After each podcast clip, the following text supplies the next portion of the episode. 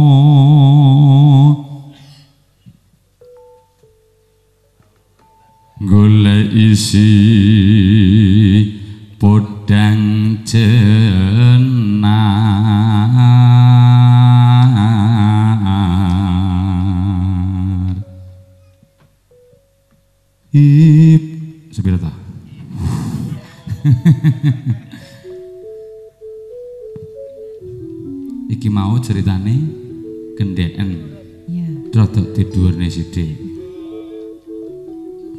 Ibu bunga ra saku